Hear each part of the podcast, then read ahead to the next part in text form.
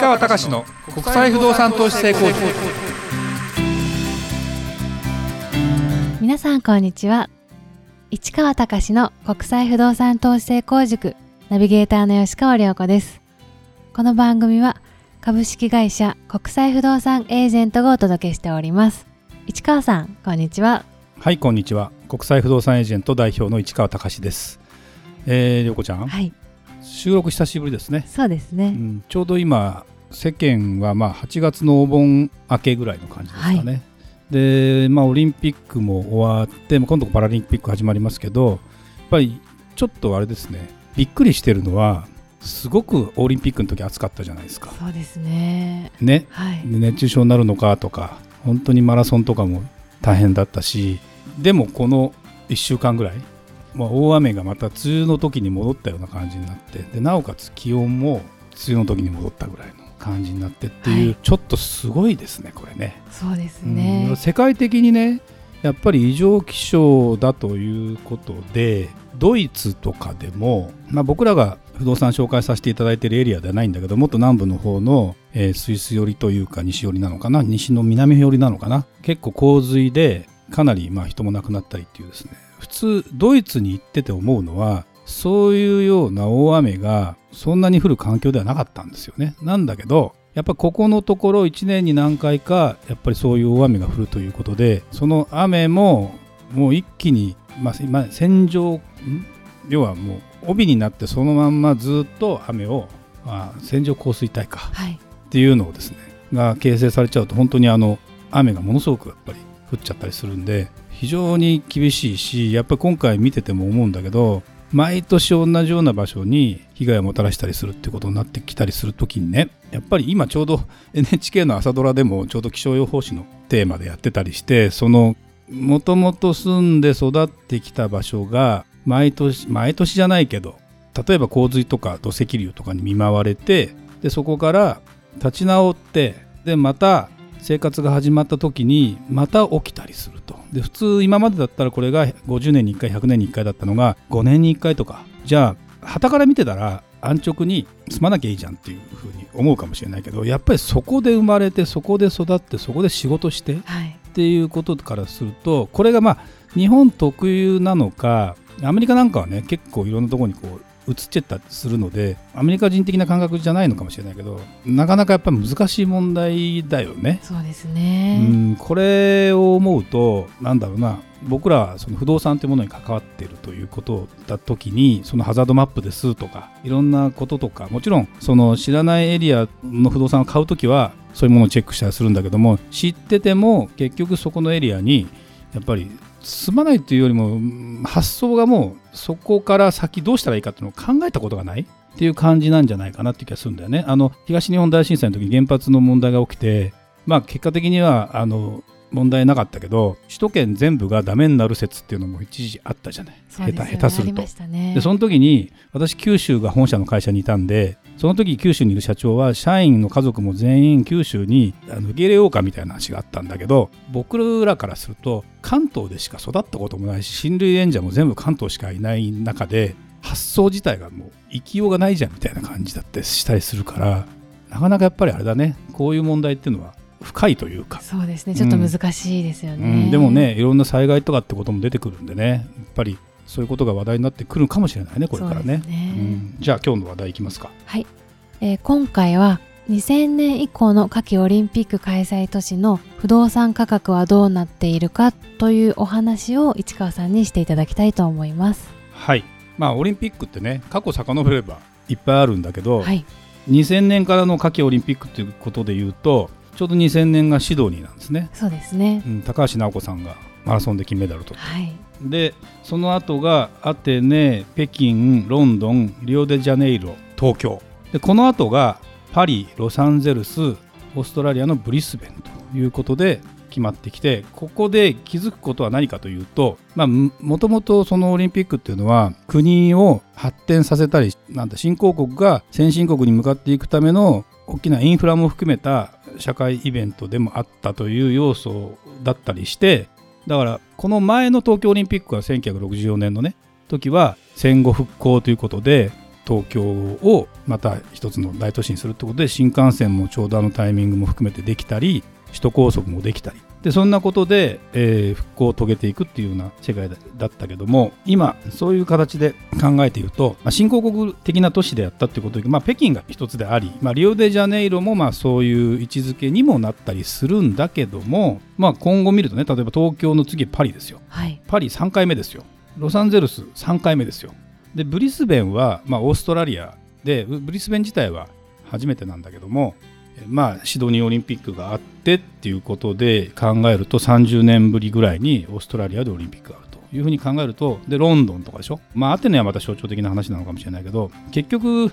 よくねオリンピックをやると不動産の価格が上がります。でオリンピックが終わると下がりますっていうような一般論が聞いたことある？ありますね、うん、でもこれね例えば東京まあちょっと今回のオリンピックってちょっとまた異質だから不動産が熱狂するというような話になる前にまあいろいろコロナの問題もあったりいろいろあったりしたんで何とも言えないんだけどもすでに都市化されてるところで考えたらこれがまたじゃあロンドンやったからといってロンドンオリンピックやったからといってロンドンの不動産の価格が上がりましたかっていうこととか東京オリンピックやったからといって東京全体の価格が上がりましたかって話っていうのともう直接そのインフラ開発的なものを考えるとそんなに余地はないんですよ。ただまあ例えばロサンゼルスね。ロサンゼルスっていうのは2028年にオリンピックが予定されてるんですけどロサンゼルスってまあ涼子ちゃん行ったことないからあれかもしれないんだけど、はい、基本的にまだまだ電車の街ではなくて車の街なんですね。で空港から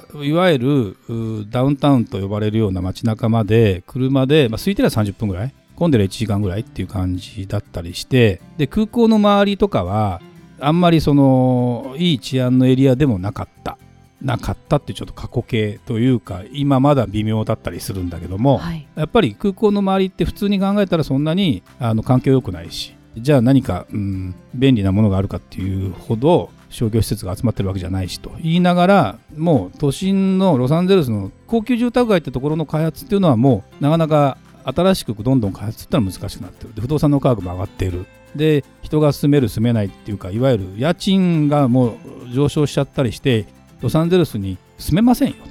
と。でそうなってくるとまずいので市の方からすると家賃の上げ方に制限をかけてると。そういうもう行政もロサンゼルスの中には現れてきて。で逆に、えー、ダウンタウンというあんまり治安も良くなかった場所なんかも今結構良くなってきたりしてで電車も今そこを空港から通そうとしたりして結構ねやっぱりインフラ的に言うとこのまあオリンピックがあるなしにかかわらずかもしれないけど、まあ、オリンピックっていう一つのやっぱりイベントをきっかけにやっぱり住みやすいところというかよりクリーンなような雰囲気のイメージにしていくということを考えたらロサンゼルスを一言で言うとそういう今までなかなかあの手を出しにくかったエリア住みにくかったエリアがオリンピックというものをきっかけにインフラが再開発されていくことによってやっぱり変わっていくんですね。だからそういう意味ではロサンゼルスでというふうに考えたらもちろんなんだろうな先端を行ってる都市でもあり、はい、今更その進行的な要素はないけども一個一個細かく見ていくとまだまだ開発されていくべきエリアっていうのがあるのでちょっとまた東京みたいなコンパクト開催っていうイメージ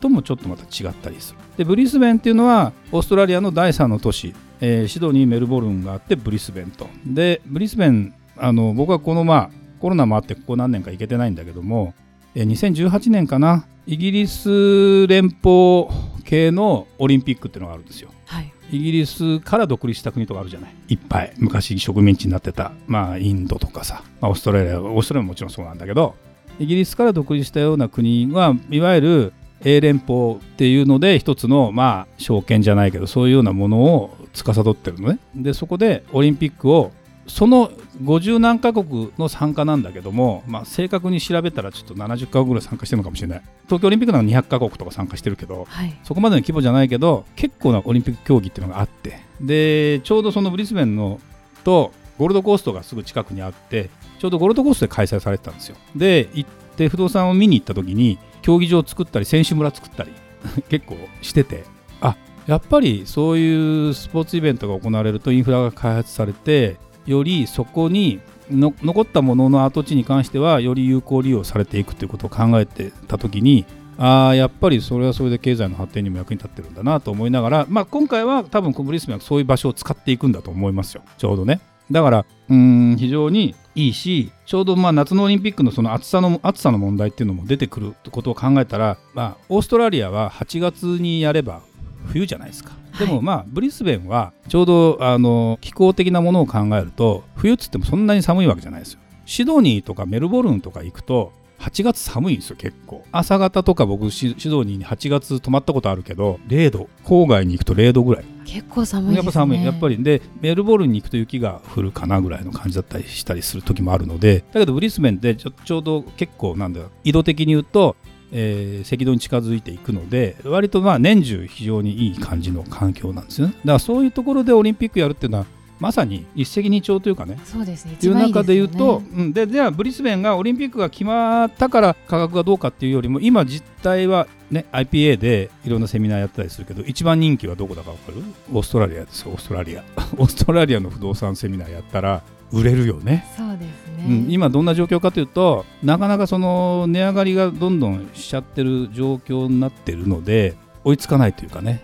安く手に入りそうな物件がだんだん減ってきてる。でもまだ今ならというですねタイミングだったりするので実はこれブリスベンが発表されてからそうなったわけでもなくて。っていうふうに考えるとまあ別に結論を立てるつもりもないけどオリンピックをやるから不動産の価格が上がるかっていうようなことでもそんな安直な話ではなくてただ実際にその競技場とか何かのインフラを変えようと思う変わったりして実際に利便性が上がったりまあ、えー、住んだりおしゃれなお店ができたりっていうようなことになるとそれはそれで人も集まってきて交通インフラも良くなったりすると不動産の価格が上がるっていうのはどこでも一緒じゃないですか。って思うとブリスベンというところのオリンピックでどのような形で開発されているのかっていうのはそのうち発表になっていったりするとまたあの面白いのかもしれないけど今それ以上にね値段の上がり方が結構急激に上がってるのでまあでも